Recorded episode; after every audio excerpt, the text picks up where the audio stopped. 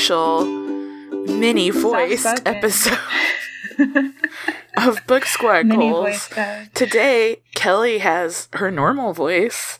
Hello, this is my normal voice. Emily has a soft spoken voice because she's in a hotel room in Australia trying not to wake her husband up.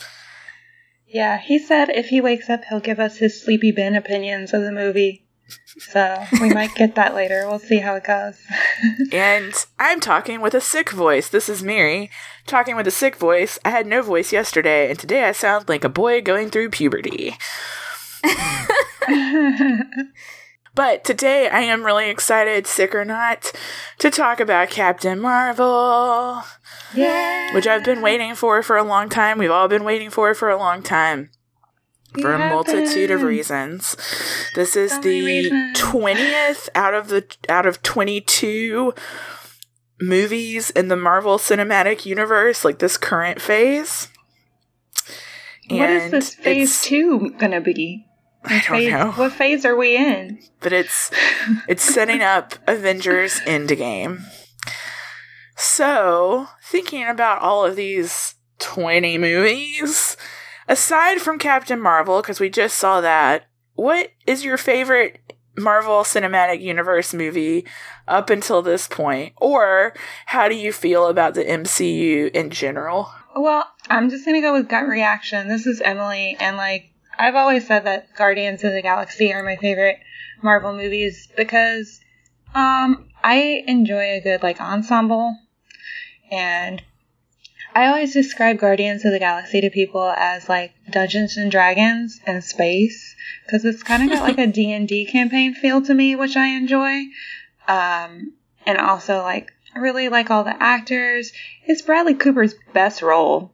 Let's just say it. Not A Star is Um, Born? Mostly because I don't have to look at his face, which to me, he looks like an asshole in the face. But when you just hear his voice in a raccoon, he seems okay.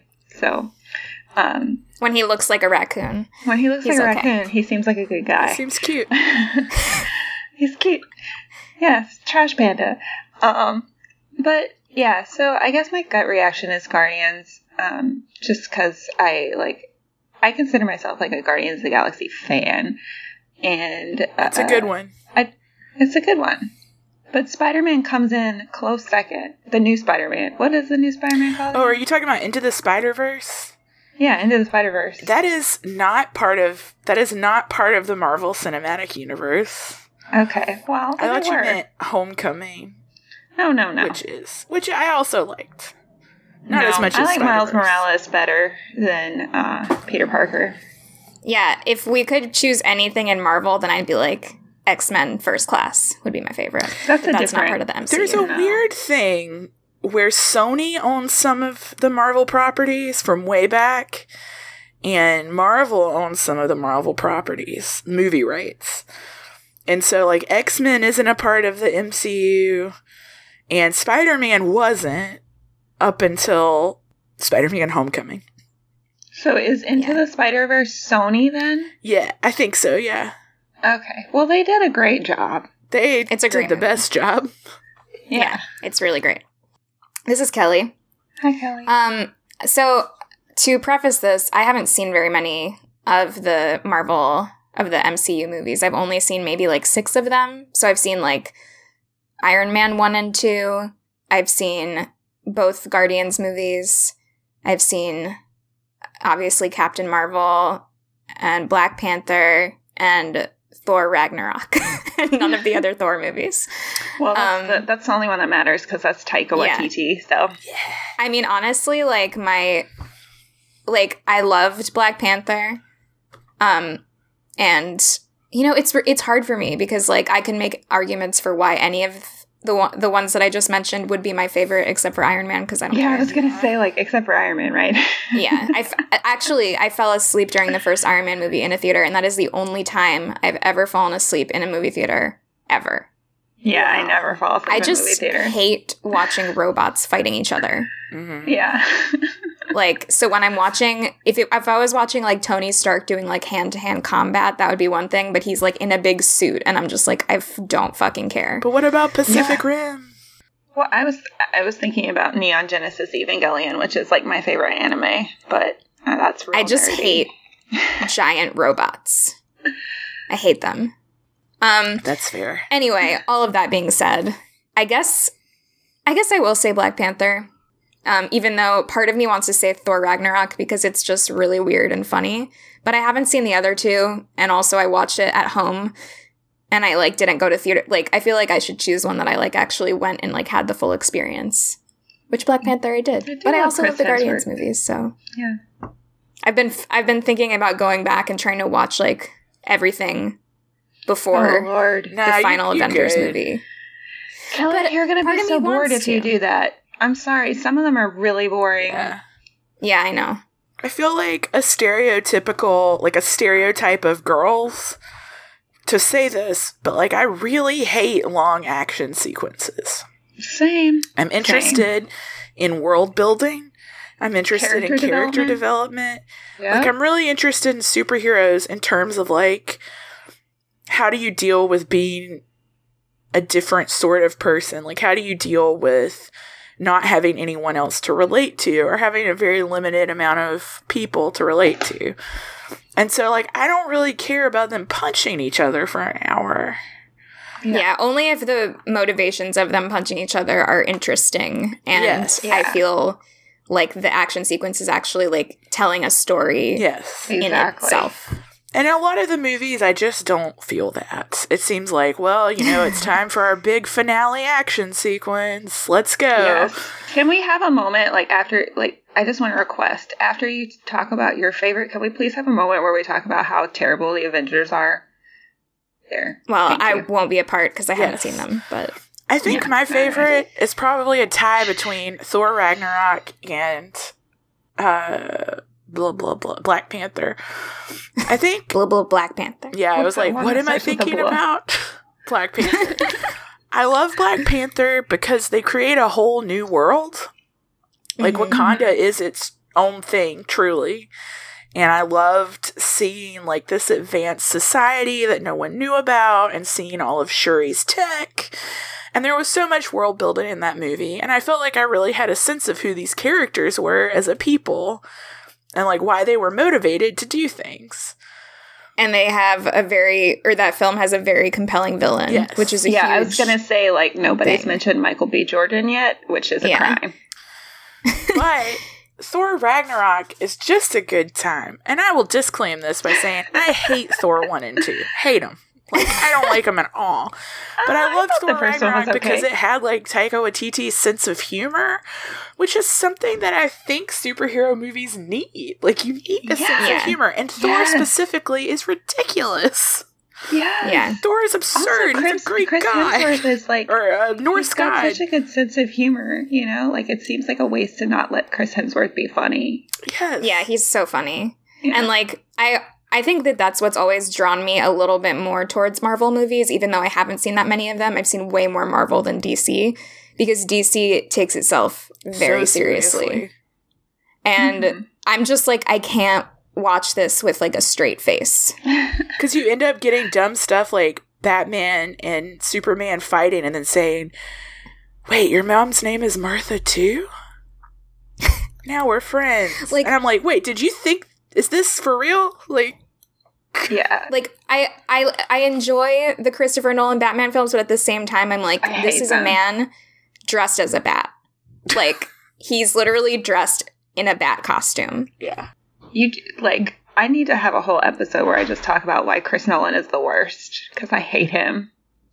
I like him, but the only good Christopher Nolan movie is Memento. I'm sorry. I'll fight you. I will say, Emily, in terms of how bad the Avengers movies are, I know a lot of people like them. But I know, I, and the I first even one was fine. But I find it increasingly difficult to watch Avengers movies because the more characters are there are, the more they just cram into one scene. Yeah. And they're like, "Hey, here's 15 heroes in a room. What's up?" Mhm. right. I It just seems like there's too much going on. There's too much And- going on. and- like if you're talking about serious, I feel like the Avengers are getting to the point where like it's so fucking serious. yeah.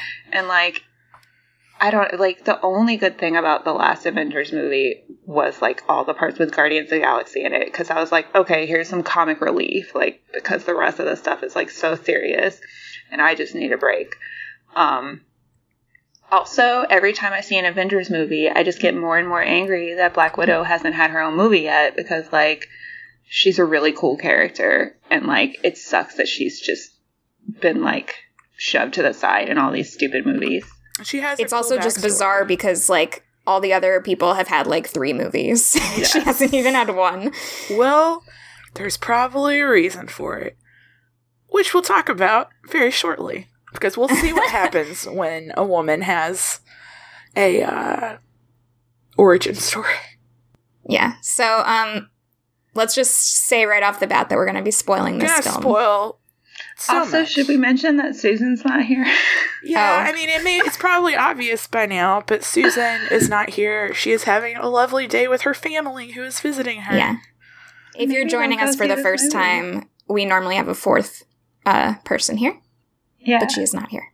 this is normally not a soft-spoken podcast. Just a well. lot of things are off today. Susan's not here. Emily and I have weird voices. We're, I like Yeah. to think of it as you know, like we're doing, you know, our, our chill, sexy voices today. It's fine. Let us get into the movie. oh, look, I'm wearing a nice like '90s shirt for us Oh, today. fun. Sweet. For Sup, this Kurt? Special, Little Kurt Yeah. Cobain. little Kurt Cobain shirt today. Uh, Captain Captain Marvel's story is a classic origin story of like finding out you have powers and learning there's a threat to the universe and having to fight off that threat. But there's a twist. It's told sort of non-linearly, and we begin in medias res with uh, Veer Vers, as she is called, Pronounced Veers for some reason. Veers, Veers, Veers, fighting a bunch of aliens, and she's with a bunch of aliens, and we are launched into this battle between the Kree and the Skrull. I was into it immediately. As that was happening, I was kind of like, I don't know how to feel about this right now because Yes. I, like I was very ex- like excited for this movie and had heard really good things about it, and then when it starts like that, I'm kind of like, What is this? this feels like a normal Marvel movie. Yeah. Oh, Then as it goes into on, it like I was into it. But I think I was partially into it because I was like, we already know that the Kree are bad guys, like from the other. I didn't know that. I forgot. Wait, is that in the Guardians movies? oh, let me see. I don't- so they've I been feel like they dropping are in in the the- Krees and the Skrulls for a while. Yeah, they were in the Guardians movie. They were Um, also I in the have last. forgotten. No, they weren't in the last Avengers movie. I'm thinking like Thanos is a Skrull, right? I'm I'm looking Because it he's got a messed up chin. We sound like we don't know what we're talking about. We know what we're Look, I feel like I feel like so Um, many of the alien characters just are like varying shades of green and blue with Yes. like lumpy faces. Well, my and I question don't know was the like, why are between some of the them. Kree blue or green, and why are some of them not? So yeah, they they were in they were in Guardians of the Galaxy one and two. like why are Gamora and her sister different colors? look, why are humans different colors? We are. That's what I was like. You know, like different races. But you know, like if you're gonna That's have green and blue, and then you're just gonna have like beige. Well, you could say that about humans too. You're gonna have like brown and you know all these other skin colors, and then you have beige. That's yeah. White people are That's boring. true. That's what we're learning. Sorry. I know, but also I just feel like like blue and green are very specific colors, like very bright specific colors. So I would think like and also Gamora and her sister whose name I don't remember are Nebula. like Nebula. Like other than Nebula having like robot parts, they seem to be the exact same race of alien. So yeah, I just think it's interesting that it's like are they from different s- parts of their planet and that's why they're different colors? Like I don't really know all the details about the the like are their parents like a mixed race couple? Maybe. the deal are, are their adopted sisters, right? Yes, they are. Okay, this is the answer, and this is from Mar. This is very. Uh, this is a very scholarly answer. It's from the Marvel Cinematic Universe wiki. Uh, it says crease, and I'm sorry for everyone who's like really into comic books and has been yelling the answer at us. We suck. All right. Sorry. Kree skin, when overexposed to nitrogen, changes from blue to pink, heightening their resemblance to light skinned humans. Although other races of Kree with natural skin colors other than blue have been shown to exist, such as Korath the Pursuer, Yon-Rogg, and Mar-Vell, whose skin most closely resembles that of human. So I guess it's like a exposure thing. Yeah. I just I feel like that's something they made up because they're like, oh shit, we gotta explain this. Well, I mean, I, I'll take it. that's though. true of a lot of things. It's fiction, Mary. That's true. That's Sometimes true. you We're make shit already, up in like, the fiction to explain stuff. Let me let me let me welcome you behind the curtain of fiction. Sometimes we're like, oh shit, we have to explain something. Let's write something real fast. That's true. But uh the movie that was a fun tangent. Like, let's talk about race and aliens. No, that's I'm I'm glad there's an answer. Uh, Look, I just No, thought, you know, people are different skin colors. It just Uh, happens. so the movie kind of like follows Veers as she crashes on Earth. Oh my gosh, I just thought we need to make a little meme of like uh what's her face from Mean Girls like if you're Kree, then why are you white? Yeah. Oh my gosh. yes. Yes, Okay, sorry, go ahead.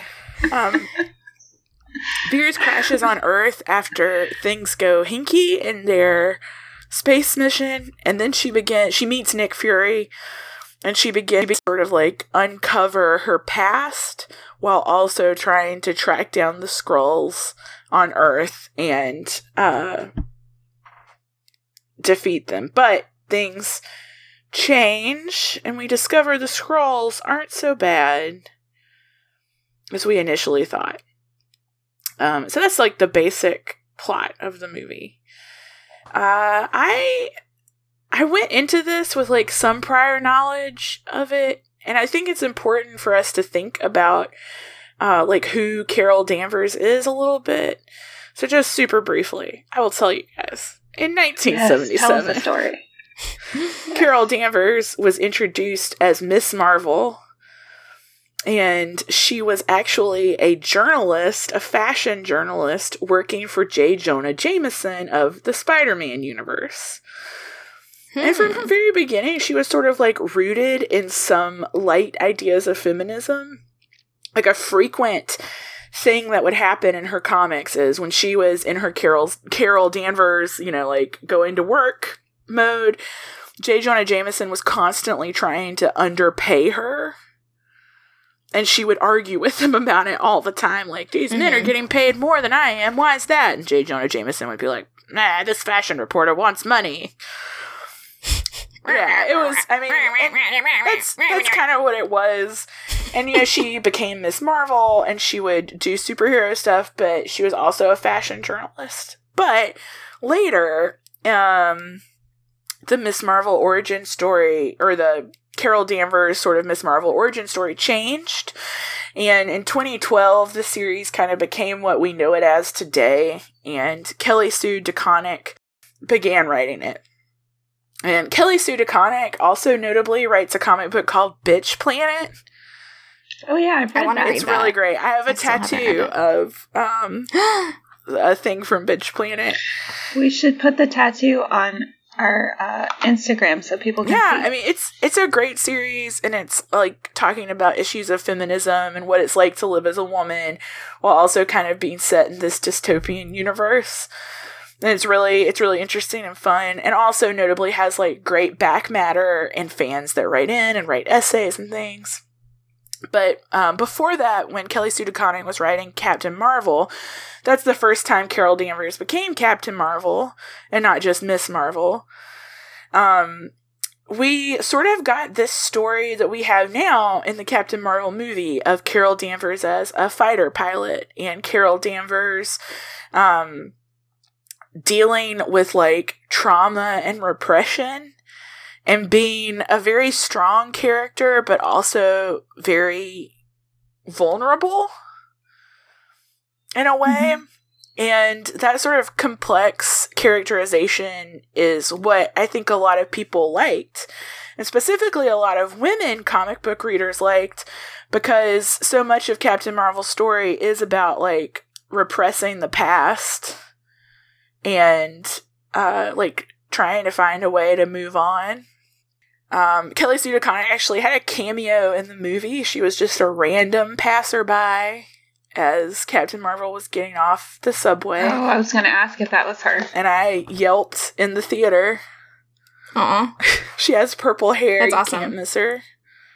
But the movie is kind of focused on this origin story too, where Carol Danvers has been essentially stolen by the Kree and reshaped into a uh, warrior for their culture. And she's been told her powers were given to her by them. She has been sort of subdued. She has a patch on her neck that keeps her from using the full potential of her powers. And she's essentially just been gaslit into believing she's this Kree warrior. And it's really hard for her to believe that she's actually human and had a life on Earth as soon as she starts seeing like the physical evidence. Right. So I guess like something I want to talk about is Wait, I have a question Yeah. about um, Miss Marvel. Like while while you're you know giving us our comic book lesson. Yeah. Um. So how does I know there's like a new Miss Marvel comic yes, with like Kamala Khan. So good. Is that right? yeah. So like, how does that like? Where does that fit into all this? This is just like a completely different character. When Kamala Khan becomes because so like Carol Danvers was the first Miss Marvel. She wasn't like inheriting that title from anyone. Kamala Khan is just a Captain Marvel fangirl. Like she loves Okay, Captain cool. Marvel. And in the first comic of the new Miss Marvel, Kamala is just like obsessed with Miss Marvel and loves the Avengers and is just super into superheroes. But uh, sort of like a event happens, like an extra planar event happens, and she develops powers. I want to say because she's an Inhuman, which is another franchise of Marvel that hasn't gotten movies yet. Um, Yeah. So just give it time. uh, but It's They're gonna coming. They're all coming. Kamala Khan gets her powers from, you know, space stuff too. And she actually can change her body to look like a lot of different things. And so when she first gets her power, she's like, I could look like Captain Marvel. And so she chooses to make her such a sort of shape change into the old Carol Danvers Miss Marvel. Oh, cool. And everyone's like, oh my gosh, Miss Marvel's back, but I thought she was Captain Mar. I don't know, this is weird. And sort of by the end of this little arc, Kamala discovers it's incredibly taxing for her to change her form to that extent. And she discovers, like, I should be myself. I shouldn't be ashamed of who I am. I'm going to make a costume that fits me. I'm going to make um, my own brand, but I'm going to pay homage to the old Miss Marvel. So she still has like the lightning bolt imagery and everything, but her costume is actually made from like a Muslim modesty swimsuit, which is cool. And Kamala Khan is like That the is first uh, Muslim, like Pakistani American uh, character to be a That's cool. superhero. So she's really awesome, and I highly encourage you to read the Kamala Khan comics because they're good. But she's Cool. related to Miss Marvel, the old Miss Marvel, in that she was a fan. I'm glad I asked because I didn't, you know, I didn't know if it was like a complete, like, you know, different universe or, yeah. So that's Nope, interesting. it's the same Okay. universe. And Kamala Khan Cool. came after um, Carol Danvers was Captain Marvel, so Miss Marvel was an open slot. All right, back to your regular scheduled program. Yeah. No, I'm always happy to plug Kamala Khan because she's great. Yeah. Um, I guess my question is like, how how do we feel about, or what did we think about this story as like a trauma narrative? Because that's maybe the most interesting thing about it to me. Yeah. And I don't know if that's something you guys thought about while you were watching it. Because 100% I got out of the movie and like launched into this spiel about like, this is a trauma narrative and this is what's Mhm. happening. Mhm. And Todd was like, oh yeah. Yeah, so like I don't think it's necessarily like hitting you in the face with that. I Yeah. think this movie has a lot of interesting narratives going on all at once, which like it, I I think in in one way I really like the movie because it's simplicity. Like I I like I f- it felt like we were going back to like what superhero movies used to be, Yeah. which I appreciated. But on the other hand, there is all this stuff going on beneath that that make this movie, I think, more complex than the plot would have us believe. Like we have the trauma narrative stuff, which I definitely saw. I think there's a lot of stuff going on in there about, you know, like refugees and how Yes. America treats refugees. Um, yeah, obviously, which there's I have to say, I think that stuff was like a little bit heavy-handed at times. and then obviously there's like a really strong feminist message in this movie, which I really responded to, and I'm sure we're going to talk about as well. So, Mhm. I mean, like, I definitely saw the trauma narrative stuff, and like, I don't know, I I, res- I responded really well to that. I don't know what else to say though. I think the trauma narrative and the feminism are so like directly tied together though because we see Yes. without dwelling on it we see carol's childhood as being kind of crappy and like her dad being bad and um we don't get like a full picture of it but we see that she has like faced different types of adversity in her life Carol Danvers, played by the same girl who played young Tonya Harding. oh my gosh i thought she looked familiar and um, baby Theo in Haunting of Hill House. Oh yeah, yeah. That makes that's why she's familiar honestly Yeah, because I just saw that. Um, but yeah, I think uh it's it's made kind of clear that like as a child she was definitely into more sort of rough and tumble things that that girls are often pushed out of you know she's like racing a dirt bike and uh playing baseball and then you know she ends up going into like the air force and everything.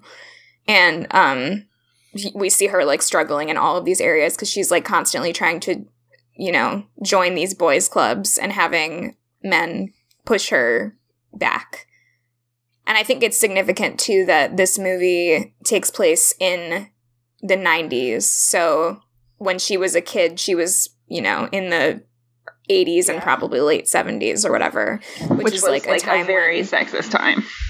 yeah. A time when, like, because these days it's like, sure, like, little girls, you know, can play baseball and can, like, do things. And it's still not, like, at a level of equality, but it's definitely better more acceptable than it was back in the time when Carol Danvers would have been a child on Earth.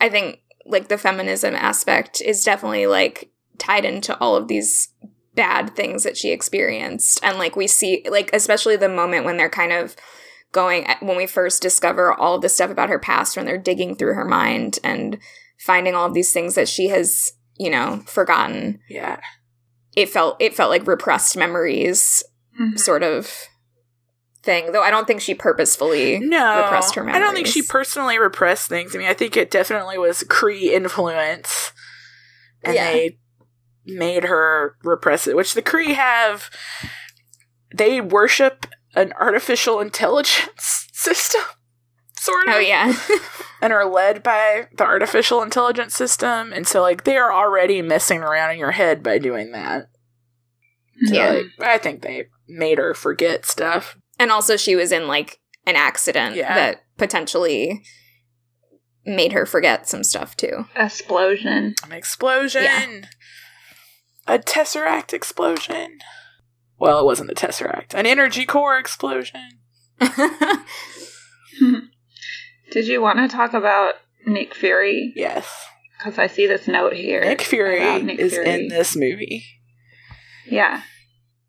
And like shockingly, I wasn't bothered.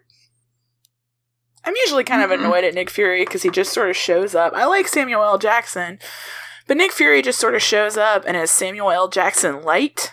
yeah, Yeah. i had never seen him before Yeah. because i haven't watched any movies with him in it with him in them Somehow, they made Greg Clark, who plays Phil Coulson, or Clark Gregg. I think it's Clark Gregg. That's weird. It's name, Clark Gregg. But okay. They made Clark Gregg and Samuel L. Jackson look so young. And I don't think it looked bad. No, No, I wasn't me. thinking about it at all. I was Think amazed. A second. They did a good job. Like I kept thinking, what's weird about this? And it was that Samuel L. Jackson had hair. That's it. Yeah. That's all that was weird. And two eyes. And two eyes. Yeah. Usually in movies like CGI and young people makeup and CGI is really bothersome. Mhm. Um, look no further than in the Justice League movie. The scenes Oh that they had to reshoot with Henry Cavill, they digitally Oh my God. removed his mustache. And I was just like, for half the so movie, weird. saying, like, do I know what an upper lip looks like? Because I can't tell. Rough. It looks bad the whole time. yeah, I thought the effects in this movie were great. Yeah. I thought this movie looked really good. And especially since we get a lot of scenes of action in daylight, which a lot of I like whenever I listen to reviews about superhero movies, they always point out like all of these action sequences take place in the dark. So it's just like darkness Yeah. and like shooting lights and like people punching each other. But like it's really cool to see an action sequence like the you know the train race and like or chase that's happening and she's like hanging off the rails of this Yeah.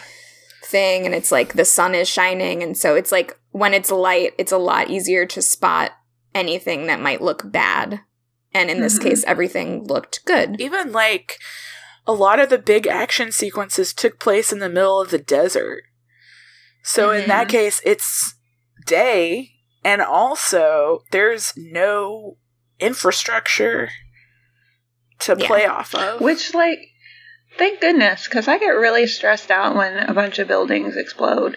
Like, Me too. I'm just like, what about all those people? yeah So- there weren't a lot of people needlessly dying in this movie which was also nice Yeah.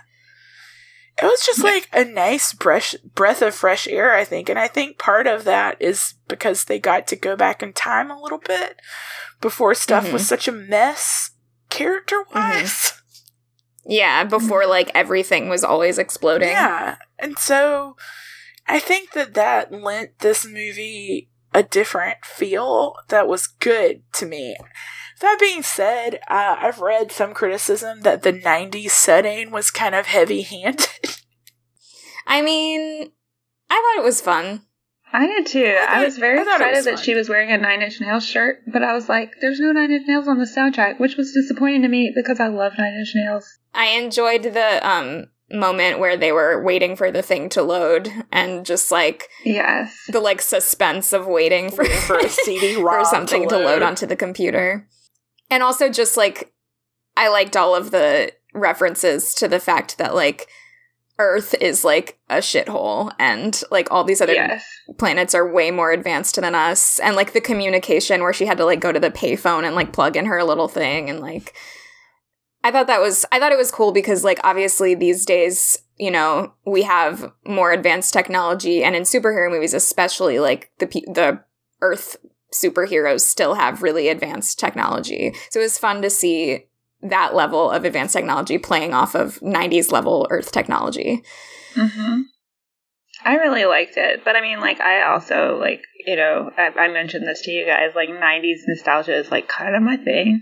Like, Yeah. that's that's when I was little and like coming up, and I was like, you know, and I'm sure that they're playing into that a little bit because they know a lot of people seeing this movie are like remembering the '90s fondly, you know. Yeah. And, and like, I it's at at some point you just have to be like, yeah, I get why they're doing it, but also that's fine.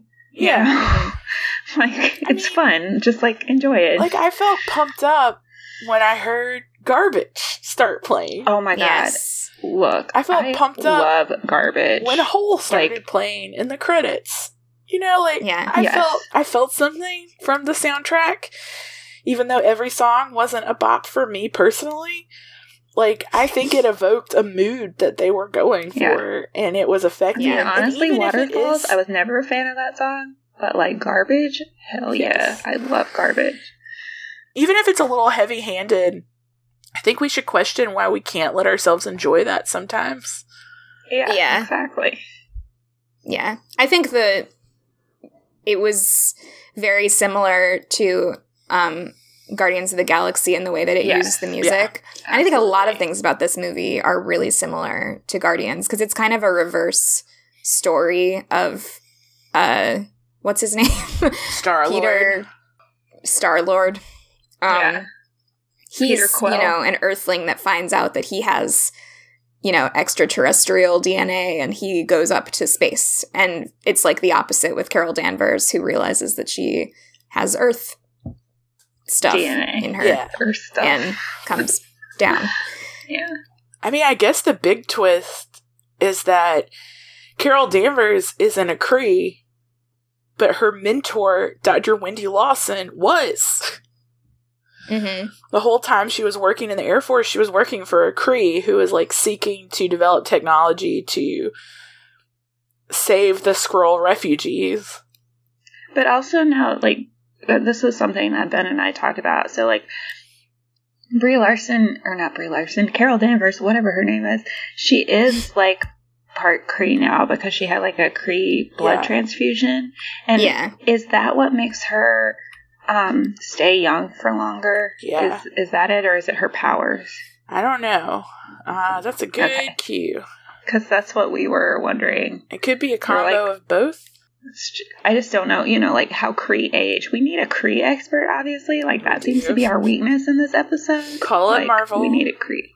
Someone in PhD in Kree studies. So write in, let us know. All, like give us the Kree history. We'll read it on the next othersode. So this is our call. Yeah. Obviously, we're not experts about this. Mary is the most expert when it comes to I'm comic not an book expert stuff. either.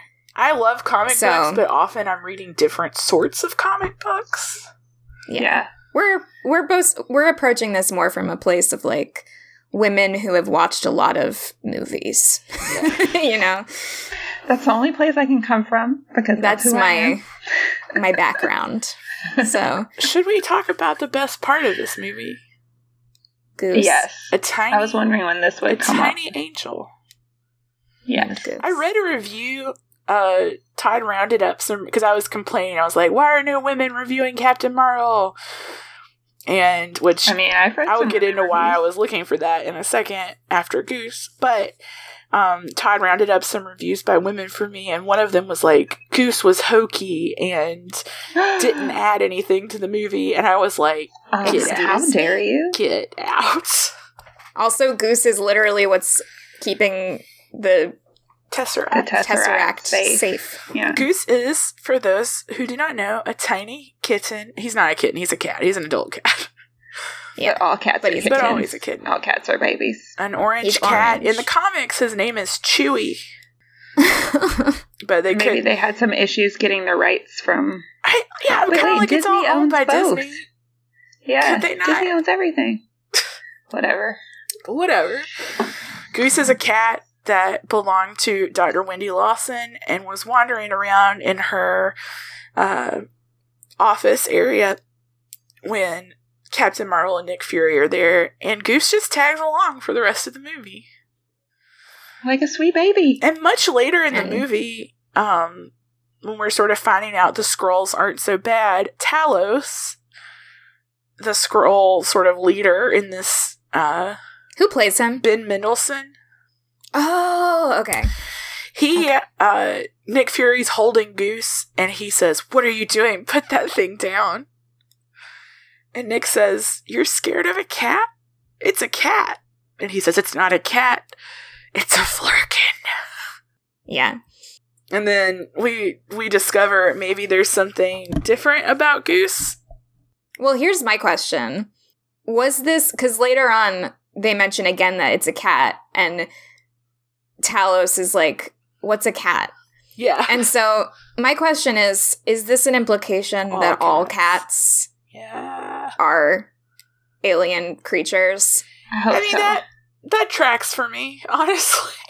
Because I thought that would was explain really why funny. the Egyptians worship them because they're like all powerful aliens, right? Did you come home and look at Penelope like what are you Yeah. hiding? I was like, I could definitely imagine like tentacles shooting out of her mouth. Yes. Can you please Even- draw that? Yes. Even after Goose was like eating entire people with his Yeah. tentacle Still a baby. mouth, I was Still a like, sweet he's so sweet. He's Mhm. Yeah. helping. And it was really funny too when they when he tried to get him to fight them and then Goose like jumps down and then goes and rubs over the other person. It's like such a Well, because he knew that it wasn't a bad guy. Yeah, Goose. He's a smart baby. Oh yeah, true. I forgot. But yes, that was funny. It wa- well cuz it's like cats have no loyalty Right. to anyone but themselves. But Yes. he did have loyalty. He just didn't know. We also get a scene, an after credit scene of Goose horking up the Tesseract. that felt so real. Yes. I was watching that like I feel this so intensely right now. oh man, I didn't see that. I I only saw the first after credit scene. Oh no. I gotta the look that up. I was like, how many times have I heard this noise in the I middle of the night? When I'm like, oh fuck, what's I heard it last night and I was like, no. I was just in bed, like, no, Edward. One of these days, Penelope you're gonna always hear does it, hers in, like- a tesseract. One go. She'll just be like, "What?" Wow, that's very talented. Good job, Penelope. She just throws up so much that it doesn't take much effort anymore. No. Do you see her? No. No, She's you right see the behind you. baby. She's in a pile of clothes. Hi, Aw. Angel. They can't even see you. I see you now. She just looks like another item of clothing. She does. I don't have any babies here to show you. My cats are not in my room right now. Oh, I forgot. Ben told me that I was supposed to talk to you in an Australian accent for this episode because I'm Let's in it. Australia, but I forgot. So You can't. You can't do one now. no, I'm not very. I don't want to insult all of our Australian listeners. I can just stop and then send you. You can just go through your file and re-record all of your parts in an Australian accent and then send it I'll back just to get. I'll just get an Australian to read all of my lines. Um, I will say that there are two things that I would like to say about Australians and Australia. One, the toilets do not flush backwards. It's a lie. I didn't think they did. Two, no, I mean, that's what people say. Two, they really say, How are you going all the time about everything. They're just always like, How are you going? And they're like, What does that fucking mean? I, I, if, if we have an Australian listener who would like to explain how are you going, I would love to hear it's just a combo of how you doing slash Yeah, how's, it going. Yeah. Oh, and they say no worries all the time. I say that a lot. Yeah. They're basically like all surfers. Yeah. Like that, that's how like that's the mentality. It's just everything's like, oh no worries, like chill. One thing I've noticed about Australians in New York is that, which there are a lot of Australians here, and they go so hard. Like they are Yeah. hard partiers. Which is funny because I mean I don't know how the rest of Australia is. I'm in Sydney, but in Sydney Uh-huh. like everything closes so early. Like everything's closed by midnight. And I'm like, yeah. But um, Maybe when Yeah. they get to New York, they're like, wow, everything's open late. well, I was gonna say it's funny that you say there are so many Australians in New York because like seriously half the people we've talked to here are not Australian. So I'm Huh, like, where have so they all gone? I guess they're all in New York. So anyway, that's our little mini Australia chat in the middle of this Yeah. episode. I briefly had an Australian roommate. Oh yeah, nice, nice one, as they'd say. Anyway, What else we got? moving on. Do you guys have any thoughts about how Captain Marvel? I guess we've kind of already talked about this. How Captain Marvel compares to other origin stories in the Marvel Cinematic Universe. A lot of people, I mean, what I'm res- referencing here is a lot of reviewers have said that Captain Marvel is mediocre compared to the other origin stories, and I'm looking for specific Hard examples. yeah. Do you have Yeah. Do you have an example of a reviewer who said this? Like, I feel like it would be good to like quote something. Not that I want to Yeah. give them the clicks. Hold, please. I mean, you guys can keep talking, Okay. but It's just it's Yeah. just always fun to respond specifically to like a specific person and be like, "Look, Yeah. Joey, let me tell you."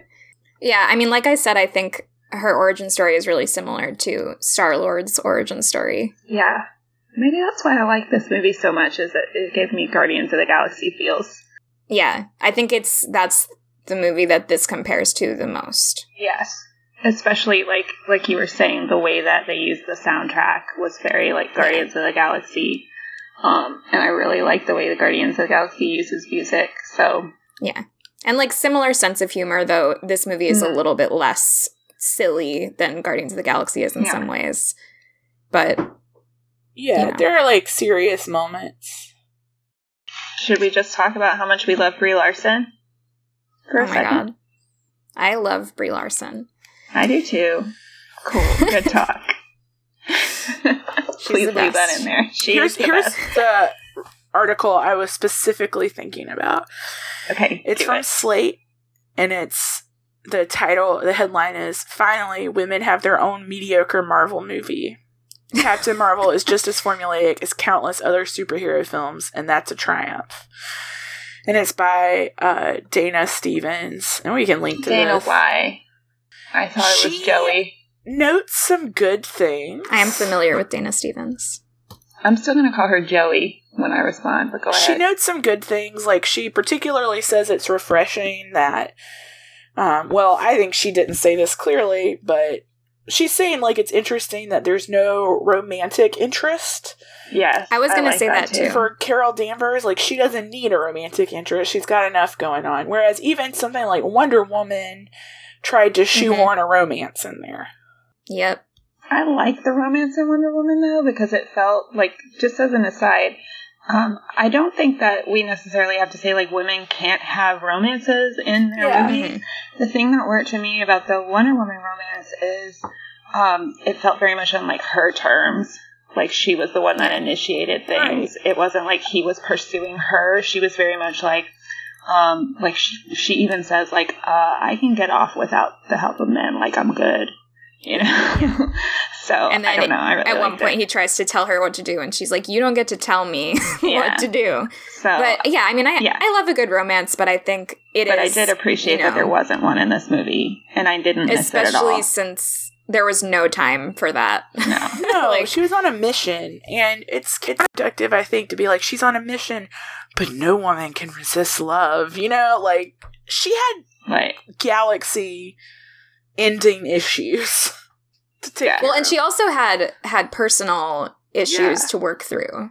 And Mhm. like I think it's important to show a woman working through trauma and, you know, long stemming personal issues Yeah. without the help of a romantic partner to be like, it's okay, I'll support you, blah blah blah. Like cuz a lot of women don't have that and like it's nice to see someone, you know, working and through it on also, I, own. I think like to work through trauma, um, and this is just from my own experience of working through trauma. I think you kind of have to be able to do it on your own to really like work Mhm. through it because Yeah. if like if someone's helping you through it, like they didn't experience that trauma with you, so like you're not really working through it. You're kind of deflecting. So only person who can really help you work through it is a therapist Yeah. and a cat. Or and a cat. Yeah, or like a best friend. And I think like one of the things that I responded to in this movie and that I actually cried during one part Yes. was the relationship between um Carol and Maria, yes, her Yeah. best friend. Like that basically that relationship was here in place of a romantic relationship. And I really loved that and appreciated that and like just like the moment when she finally kind of like remembers stuff and they ki- embrace and like I cried. I was like, "Oh my god. My heart." yes. sisterhood. I was just going to say that I really bought that friendship and Yeah. it felt like real. Like, Fun well, they've side- been through shit together. Sidebar: uh, Maria Rambeau becomes a superhero. Mm, awesome. That's awesome. Yeah.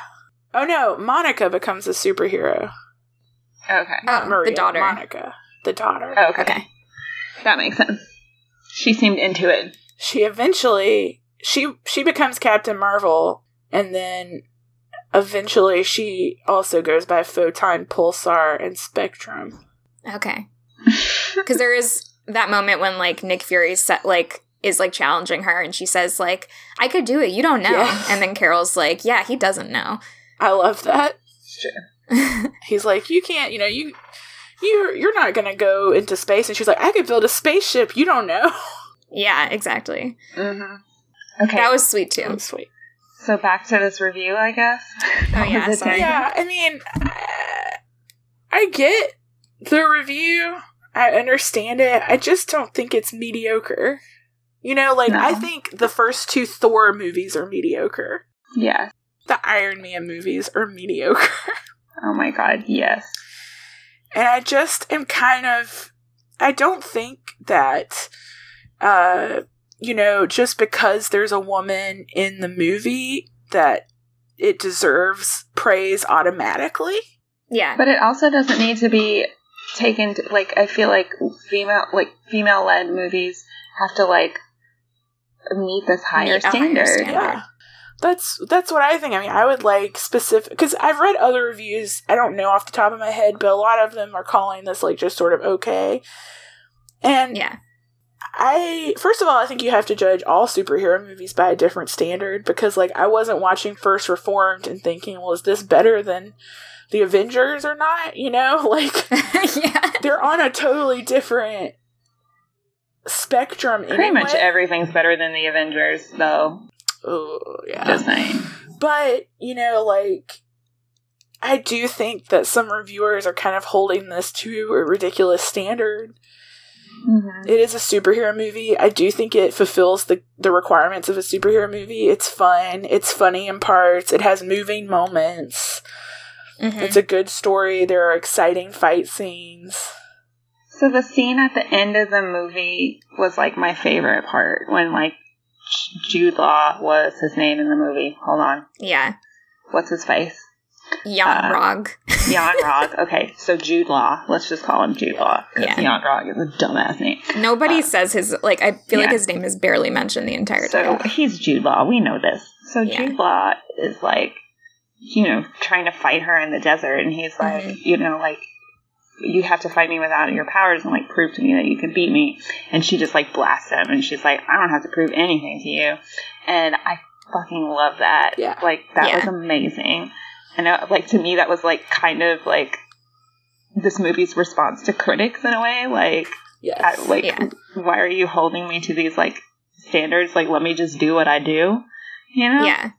I mean, like, obviously, it was like also like a feminist message or whatever, Right. but like also it was just sort of like to critics, like, I, this movie doesn't have to prove anything to you. Mhm. Like, it's just Yeah. a fucking movie.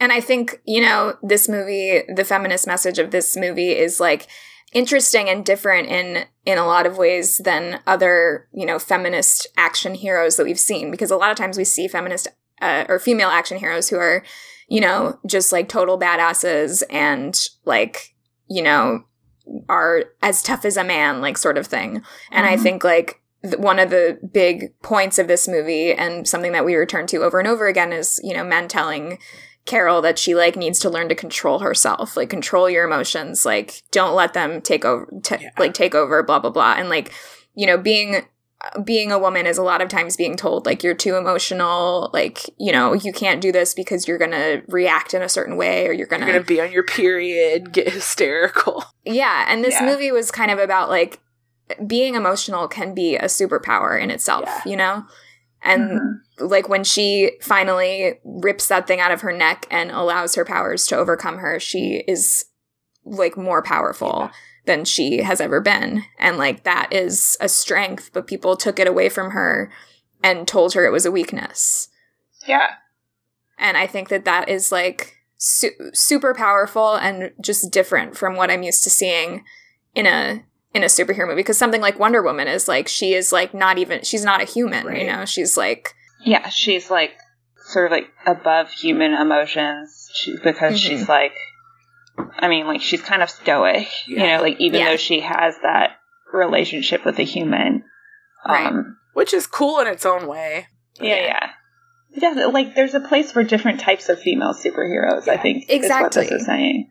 And like the more that we have the more and like I people said this about Black Panther too like the more different types of black characters you have the more different types of black women characters you have like you're allowed to have nuances and it's not going to be just like well this is this one black woman character has to Mhm. represent like all of black women or like this one female superhero has to represent all female superheroes. Like different types of women can be superheroes because we have you know a gajillion superhero men And Literally a gajillion that we counted. a gajillion. So While on her press tour for Captain Marvel, Brie Larson mentioned uh, in an interview with like it was kind of one of those panel situations, I think, where there were a lot of different reporters in the audience asking questions to a panel. And she said, looking around at the audience, uh, paraphrasing, like, it would be nice if we had a more diverse group of journalists here, because that would mean, Mhm. you know, like, we're reaching more diverse audiences and more people feel like included in this genre. And a bunch of dudes and women, I'm not just going to say dudes, but like a bunch of people, mostly white people, got Mhm. mad and started uh, trolling, like just barraging every outlet they could to. Why? I just don't understand. How is that an offensive comment to make?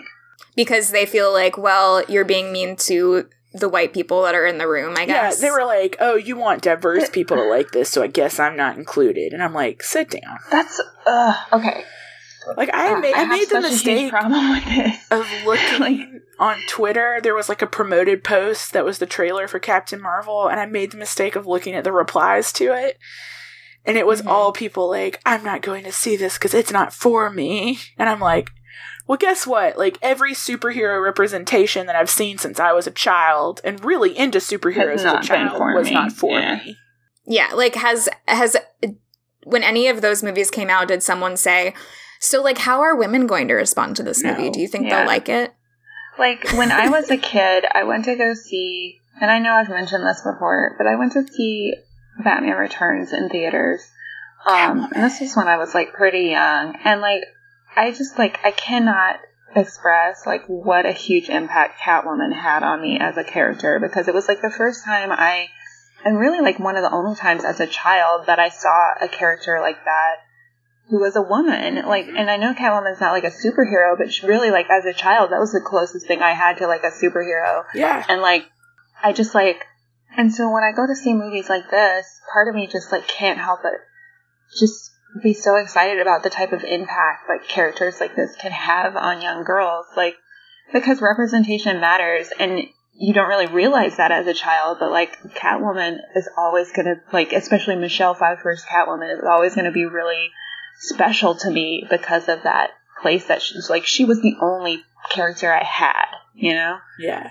So I don't know, like it's just it's frustrating, and also it's just frustrating when people, and I feel like we've talked about this on the show as well, but you know it always bears repeating. It's frustrating when people get upset about uh, the requests for like uh, more representation or more diversity because it suggests that like they think by including people of other color, people of other um, genders, that like they're going to be excluded. It's like no, there's not like a limited amount of space. Like there's space for everyone. So like just because like we want women of color, just because we want people from you know different backgrounds, doesn't mean like there's not also a space for you. like Yeah, Stop taking and like it that also way. You're allowed to still enjoy it. Like Yeah. we've been enjoying movies about men since forever. like maybe Like- learn what empathy is. Um, I know that that's usually a thing that only like women have been taught, but like maybe it's time that men start learning about empathy and start learning about like uh, identifying, not even identifying, but like understanding people who aren't exactly like them. Mhm. I mean, know this that's is like a core foundation of studying literature too. It's I like you get to I can't tell you, like, as, as someone who teaches literature, I can't tell you how pissed off I get with my students when we read something and they say, like, I couldn't get into this because, like, I didn't identify with it. Or, like, when we read something and they say, like, oh, I really like this because, like, I identified with it. Like, that shouldn't be your number one reason for liking something. Like, Mhm. there's, there's, there's more to get from a story than just like, oh, this person is exactly like me. You know? Yeah. Right. It's just like that's that's such a close it's like you're only going to read about people or you're only going to watch movies about people who are just like you like how are you going to Learn. how are you going to empathize with other human beings Yeah. As Roger Ebert said, movies are a machine that generates empathy. And I think it's important that the empathy is generated for all types of people Yeah. and not just Non-white males, like people Yeah. who I, I mean, people who aren't white men. I, Yeah. Right. I mean, I will say, like, uh, big businesses like Rotten Tomatoes have noticed this trolling and tried to stop it. Like, Rotten Tomatoes completely changed their policy of letting people review movies, letting non critics review movies before they're Mhm. released. Which, like, if you're not a Mhm. critic, you probably ain't seen it yeah. So before it, it's makes released. sense. So it makes sense. And uh, YouTube also changed their algorithm for Brie Larson specifically, where um, if you search for Brie Larson, credible sources come up first, and then later is the trolley stuff. And I'm getting all this from an AV Club article. That's Um, awesome. we'll we'll link to that article, right? Yeah. I think Rotten Tomatoes is an issue. Um, that we I and we saw the look same at the thing happen with reviews. yeah with the Last Jedi, like very similar response. What I'm what I'm curious about is was there a similar backlash against Wonder Woman? Less so. No. And I wonder why that is. I do not Wow. know. maybe because um DC movies are so bad that that people no, I'm serious though. Like DC movies are so bad that like people like I, I just feel like people have built up Marvel movies in their head a lot, like sort of similarly Mhm. to the way they've built up Star Wars movies to where like it's this precious thing. Um, Mhm. And I don't think DC movies really have that because it's been a while since we had a good like honestly Wonder Woman was probably like the best of all of the new DC movies by far. Oh, for sure. So I don't know. I think that probably has something to do with it. Everyone was just so happy it was good. Yeah, Yeah. exactly. The standards were super low. exactly. Exactly. All right, that makes sense. But yeah, I mean, I feel I just am always like I'm surprised that the same people that are trolling movies like The Last Jedi and Captain Marvel weren't trolling. yeah. And I would like to say Wonder too Woman. that I felt like Captain Marvel was much more um, intersectional than Wonder Woman Yeah. was because I know that was a Yeah. criticism that Wonder Woman got was that it was wasn't a very like intersectional feminist friendly movie and I definitely Mhm. think Captain Marvel um, I don't know if they like directly paid attention to that or they just like naturally did it, but you know, we've talked about this before on the podcast as well, but um, it's not really feminism if it's not intersectional, and I think this movie does a good job of that. Um, I mean, even Yeah. though our main character is a white woman, there's still, you know, a lot of people of color in the movie yeah. Mhm. um, in major roles, um, even blue people. Even blue people. So you know, and green people. yeah, I think it's just it's good to include as many people as you can without being like, well, this is our black character and this is our And it know, didn't 'cause do that because we had several people of color, so right. Exactly. men and women. I liked it. hmm I, I liked really it liked it. That's really, my really liked official It. review. I enjoyed it. Yeah. So what what are we rating it? My official review is that I did not fall asleep in it, and I fall asleep in a lot of a, a lot of superhero movies because the action scenes get really boring to me, and I'm like, I'll just wake up when the action scene's over. But to me, like we were talking earlier about how like action scenes are good when they actually feel like important, and to me, like all the action sequences in this movie they weren't like overwrought. They felt necessary for the plot. I felt invested in what was happening. So I was like paying attention the whole time.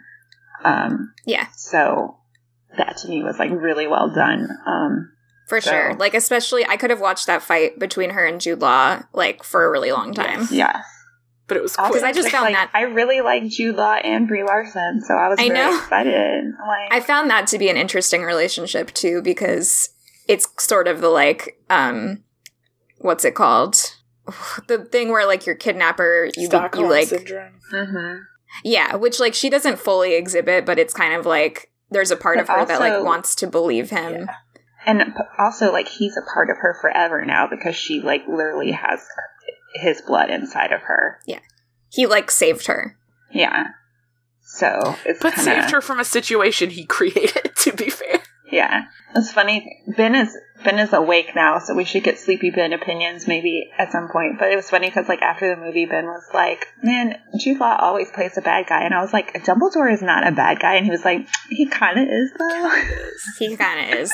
But yeah, as soon as I saw him, like I didn't really know anything about like what the plot was going to be, but as soon as I saw him, I was like, I don't trust that guy. I mean, as much as I love Jude Law, even as a human being, he's kind of like, mm, I don't trust that guy. yeah. Um, but yeah, I really liked it. Um, I haven't like officially rated it on um, Letterboxd yet because I like I feel like my immediate emotional reaction to it was like five stars, which kind of happens Yeah. sometimes when I come out of a movie and I'm really excited. I don't know, like given time, I don't think I would like give it five stars. Like maybe it's more like a four star movie. Um, Yeah. I rated it four. I think I Yeah, think I I would think- give it for thinking about it in the genre of superhero films. I'll give it a solid four. I think. yeah, which is a very good rating still. Yeah. For a superhero movie, especially. Yeah, especially for a superhero movie. Um, yeah, no, I really enjoyed it, and I think people, even if even if you're skeptical and you've heard that it's meh, I think you should go see five it. stars for Goose. Oh, Goose Five gets stars ten Goose. stars out of five. Ten out of five stars Lucy. for Goose. That cat was so well trained. I know, such a big. Oh, and you guys, did you read that? Um, okay, I read this article about Goose because you know I had to read about Goose after the movie.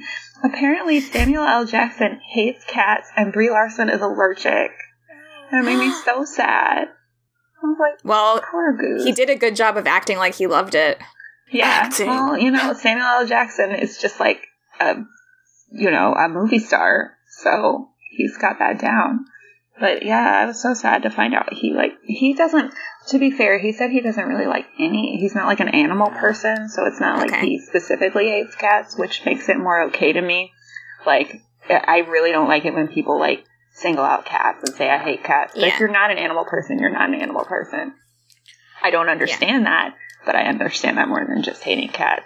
And I'm so sad about Brie. I'm just very sad when anybody's allergic to cats. It makes me very sad in my heart. Ben, do you want to give your Sleepy Ben opinions of the movie? He said he's not getting out of bed, so I'm going to bring this over to him real Okay. fast. All right, you guys ready for Sleepy Ben opinions?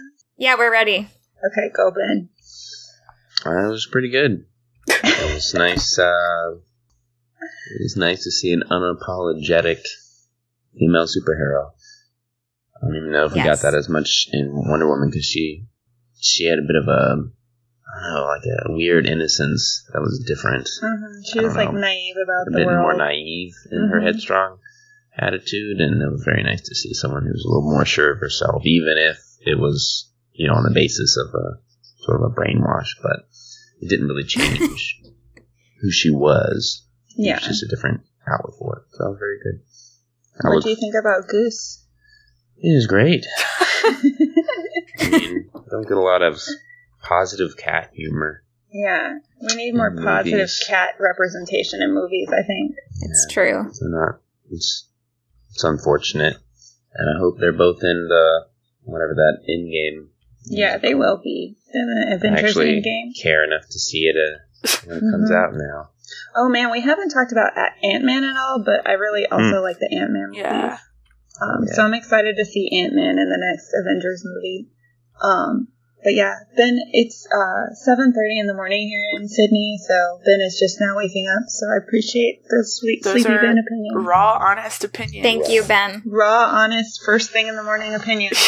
all right, I'm coming back over here so y'all can see. I will say on the way, so I took Emily and Ben to the airport to for them to go to Australia, and on the way there, Ben said, "I hope they don't give us the dumb origin story of Nick Fury losing his eye." and but it was Goose, but Goose, Goose, related. scratched it's his eye, so it's okay. It's kind of funny. I like Justine showed me a screen cap of like one of the Avengers movies where he was like, "The last time I trusted someone, I lost an eye." Goose is the last person he trusted. It's Goose, Yeah, that's so cute. the little Sweet Flerken. I wonder how long they had that plan that that was going to be the way he lost Oh, his I eye. know. I know. Huh. He didn't even seem upset about it. No.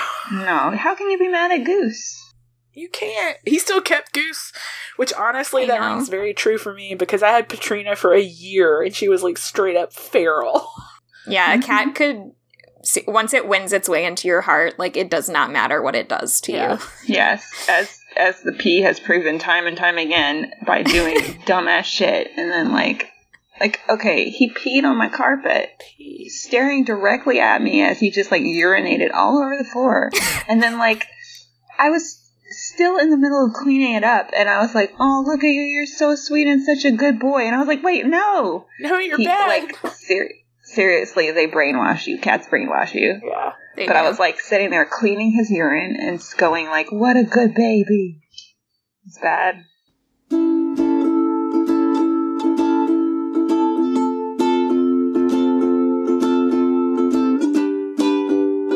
I guess it's time for what's on the block what's on the and what's up next on the podcast.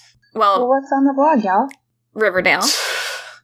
Also, R.I.P. Luke Perry. I I know. know. I I am heartbroken. I felt- and I really only I didn't watch Yeah, 90210. me oh oh. like I really know him mostly from Riverdale. me too. I felt emotional seeing him on the episode. I know week. him mostly from the Buffy the Vampire Slayer movie, which is a great movie. And just like reading on Twitter, like all of these different people from all different parts of the industry just telling stories about what a wonderful man he was. Like Hmm. so many people just saying like this was such a good guy. Like Yeah. If Susan was here, she would also say she is very upset. oh yeah, for sure. And then like seeing like the cast members of Riverdale like posting about him and saying like you were a mentor to me and The showrunner Yeah, said stuff. the next episode of Riverdale and every episode of Riverdale after that is dedicated to Luke Perry. I don't know if Luke Perry wants that. Are you sure you want that, Luke Perry? I think he does. He was He's proud. like, no, thank you. he was proud of being on that show. yeah, he, Yeah. he was proud of it. We also have Hmm. Survivor recaps happening on our blog. Yeah.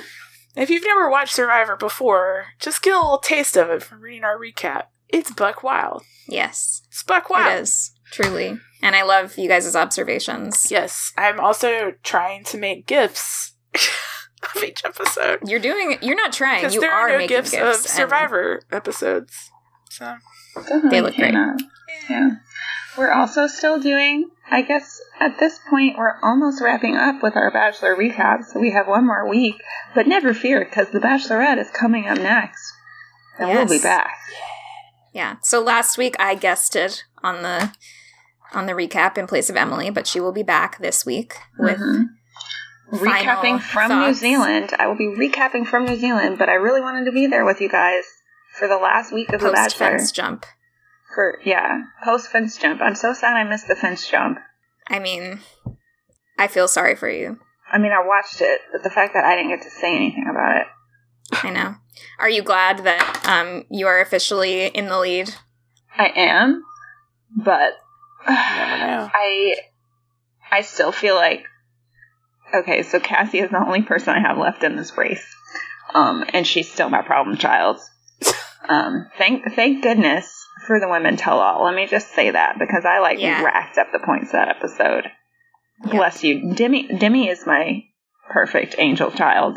Demi got you like 40 points. Yeah, Demi is wonderful. Ben and I watched um what was it called? Can I steal you for a second last night? Oh, how was it?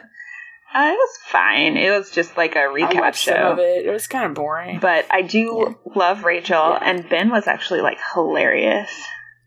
Um, so it was good to see good old good old Ben from not not my husband Ben. He's hilarious also, but I mean like Ben, Ben the Bachelor, Ben Higgins, who uh the Bachelor franchise is just like in love with, and he's like the perfect Bachelor to everyone. So. Oh, and at one point in the a recap, Rachel straight up told Ben that he was a much better bachelor than Nick was. Damn. I was like, dang, Rachel is not afraid to tell it like it is. It's great. Um, but yeah, so if you're a huge Bachelor super fan, you can watch that on Hulu right now. Little plug there. And finally, Finally. Yes, I wrote a blog post about Treehouse, the latest episode in Hulu's In the Dark series. I was like, what's it called? the sickness is overtaking me at this point. Oh, Um, Mary. It stars my boy and Susan's boy, Jimmy Simpson. yeah, that's Susan's y'all can boy have that. especially. And uh, it was, it was that. interesting. For those that don't know, In the Dark is a horror anthology series. It's talked about like it's a TV show, but the episodes are like an hour and a half each, so they kind of are like movies, in my opinion. It's yeah. like Black Mirror. Yeah, so Black Mirror, but movies. Yeah. I watched the Valentine's one where they're like stuck in the elevator together. That's the only one I've seen. I didn't see that one. I saw the New Year, the New Year one, and like I gotta go back and watch all of them. Yeah, I want to watch them, so I did not read the post Yeah. because I didn't want to be spoiled. Um, I feel like we should also plug while we're talking about blogs. We should also plug Gabriella's um, article about Captain Marvel. Yeah, Oh yeah, yeah, yeah, definitely. So Gabriella was going to guest on this episode, but then unfortunately had a plan conflict. So I told her that she here. should just leave her friends and come talk to us because we were more important than them. And she, I almost convinced her, but then she was like, I have the text actually. She said, I should TBH, but we never see them and we won't again until their wedding in June. And I was like, ugh, I guess that's like true. But like, Yeah. whatever, Gabriella, we missed you. yeah, but hopefully ano- there will be another time when we record at a weird hour and she'll be able to join us. You might know issue is that- Gabriella from the uh, Riverdale recaps, by the way. yes, Yes. She lives in London, so usually we record on Monday nights, and she is definitely asleep by then. Yeah. So But she wrote a Captain Marvel review that's really good. she We did, and she it. loved it. hmm So we will She link also to that. got to pet Goose. I Yeah. know. Extremely Very jealous. jealous. Unfair. I see Penelope's little ears sticking up. Little baby. Oh, did you see her little ear move? Guys, I'm going to the Sydney Cat Cafe today. We're gonna go watch Aliens with the cats, That's oh my god. which seems very like seems very good now that we know that all cats are aliens. yes. So, Yes. Appropriate. Jonesy. yeah, appropriate. So, um, next time on the Yeah. podcast, uh, if you're if you're just joining us as a new listener, um, we do every other week a book review, and then on the uh, no, at once a month we do a book review, and then on the off weeks, it's so hard to describe this. I need to like we, write. we do a podcast. Listen, this like listen. this is how it works. We do a podcast every other Monday. Yes. Um, one Monday a month we talk about a book, and then the other Monday we talk about some other thing in pop culture. Often it's book related or comic book related. Sometimes it's not. Sometimes it's a TV It's show. our prerogative because it's our damn podcast. Um, but yeah, Yeah. So that means this was our not book episode. Um, Yeah. So that means our next episode is a book episode, and that book is yes. That book is Fruit of the Drunken Tree by Ingrid Rojas Contreras. Trying. Um, yes. C. It is C. Um, it's really, Yeah. I'm really enjoying it. Uh, I'm, this is my pick, so I'm happy that I picked something that I'm not mad about yeah. yet. Who knows if I'll be mad by the end, but I'm like, I think I'm like maybe 50. I don't know how far I am because I'm listening to it. So, but it's good so far. Yeah. Um I recommend you guys check it out. I it's very kind of reminiscent of um the film Roma, Which I have actually. not seen It's yet. like a kind of similar plot. So, I mean, so far anyway, I feel like it's probably going to change, but anyway, check it out. It's it's good, I think, so far, and we will be It's talking about it. enough of a bestseller that your local library probably has. Yeah. And then our next othersode, so as we mentioned, we do a book episode and then we do an episode about something else, perhaps book related. This one will be book related because we will be talking about the new Pet Sematary movie, um, which I am super pumped about. Um, I'm actually going to listen to the audiobook to prep for that. Y'all do not have to feel like you have to do that, but Michael C. Hall narrates the audiobook. And as a Six Feet Under super fan, I feel like I gotta check that out. Um, I'm legit scared of this. I am movie. so excited. Um, I remember, I remember when the movie, the first, when I watched the first movie, I was young, but I was very scared. And I watched it with my cat, so that was interesting. I watched it for the first time a couple years ago, and I was scared. Yeah. Um. So I'm very like I- I'm just like so pumped about this movie. It looks super scary. I'm gonna be very disappointed if it's not. Um. Gonna go ahead and throw that out there. Be super disappointed. I think it will be. But yeah. So that's coming up. I'm very excited about both of these episodes. I think it's gonna be good. So y'all should come back and check that out. Well, um, you can if you have any c- thoughts or comments or questions, which maybe if you, probably have, do about if you Marvel. want to tell us about the crate, please write in. So our email address is the squad at booksquadgoals.com. You can find us on social media at Book Squad Goals on Twitter and Instagram and Facebook. You can subscribe to us on Apple Podcasts or any other podcast catcher, podcatcher. you should subscribe want to us. um, You including can and you Spotify.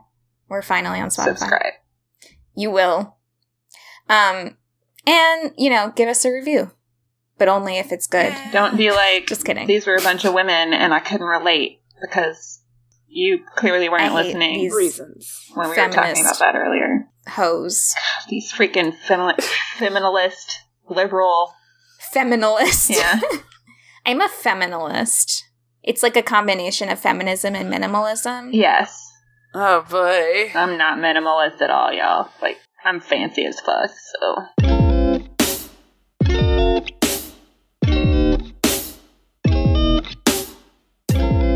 All right. Thanks for joining us, guys. Thank you. We'll see you next Susan, we missed you. We miss you, Susan. Can't wait to see you. Yeah. Bye.